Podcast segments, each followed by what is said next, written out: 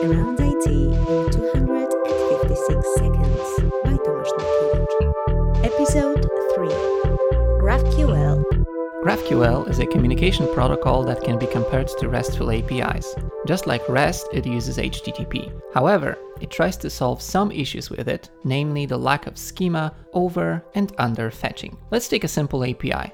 A customer, apart from name, date of birth, and VIP status, has many orders. Each order has many products, and each product has some attributes like name, price, discounts, etc. With RESTful API, if you want to fetch a customer with all his or her orders, you have to make multiple queries. The first query is for a customer, and then most likely you're gonna have to make a second query for all orders, or in the worst case scenario, as many requests as many orders a customer has. There are some ways to fix this issue with RESTful APIs. For example, customer can return all orders and each order can have details of each product. However, what if you are only interested in name and date of birth of a customer? Even though you didn't want all this data, you still get all orders and all products, and this can be a lot of data. In GraphQL, the whole API is described using a strict schema. When you make a GraphQL query, you not only specify what resources you want, you also have to specify which attributes you need. So if you only need name and date of birth, you say,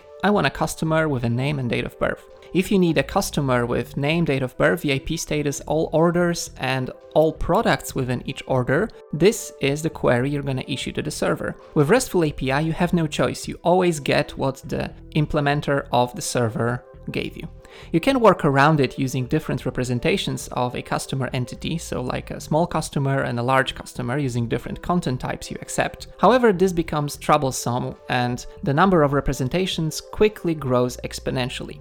GraphQL solves the problem of underfetching because you always get all data you asked for. It also solves the problem of overfetching because you never get more data. For example, if computing the VIP flag is costly on the server side, you don't have to pay that price because you didn't ask for it. With RESTful API, you always get what the server returns. API evolution with GraphQL is also much simpler. For example, if you want to remove a deprecated field, you can easily see which clients are consuming that field because you see it in the queries. If no one's using it, you can just remove it and no one's gonna notice.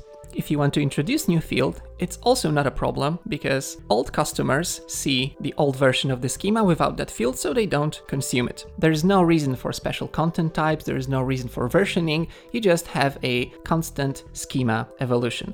This is especially useful for mobile clients because typically you have lots of different versions in the wild. Another benefit is that each and every property, so for example name, date of birth, VIP status, orders and so on, each and every property can have its own fetcher. If a fetcher is expensive, for example, computing VIP status requires some complex logic, however, someone's not asking for the VIP status, you simply don't invoke that fetcher. Alright, so what are the disadvantages of GraphQL? First of all, all the communication goes through a single URL over HTTP post. Post requests are not cached by default. Secondly, this is no longer idiomatic HTTP because most of the time you are issuing simple stateless queries over HTTP post, which reminds me of SOAP. Also, it's no longer idiomatic HTTP because you're making simple, stateless, immutable queries over HTTP post. Finally, it's fairly easy to make a small request that accidentally loads a lot of data. For example, if I ask, give me a customer, give me his or her orders, and give me all the products related to all the orders, I can easily get kilobytes or even megabytes of data by issuing just this simple small query.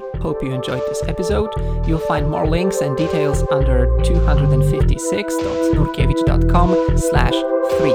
Bye!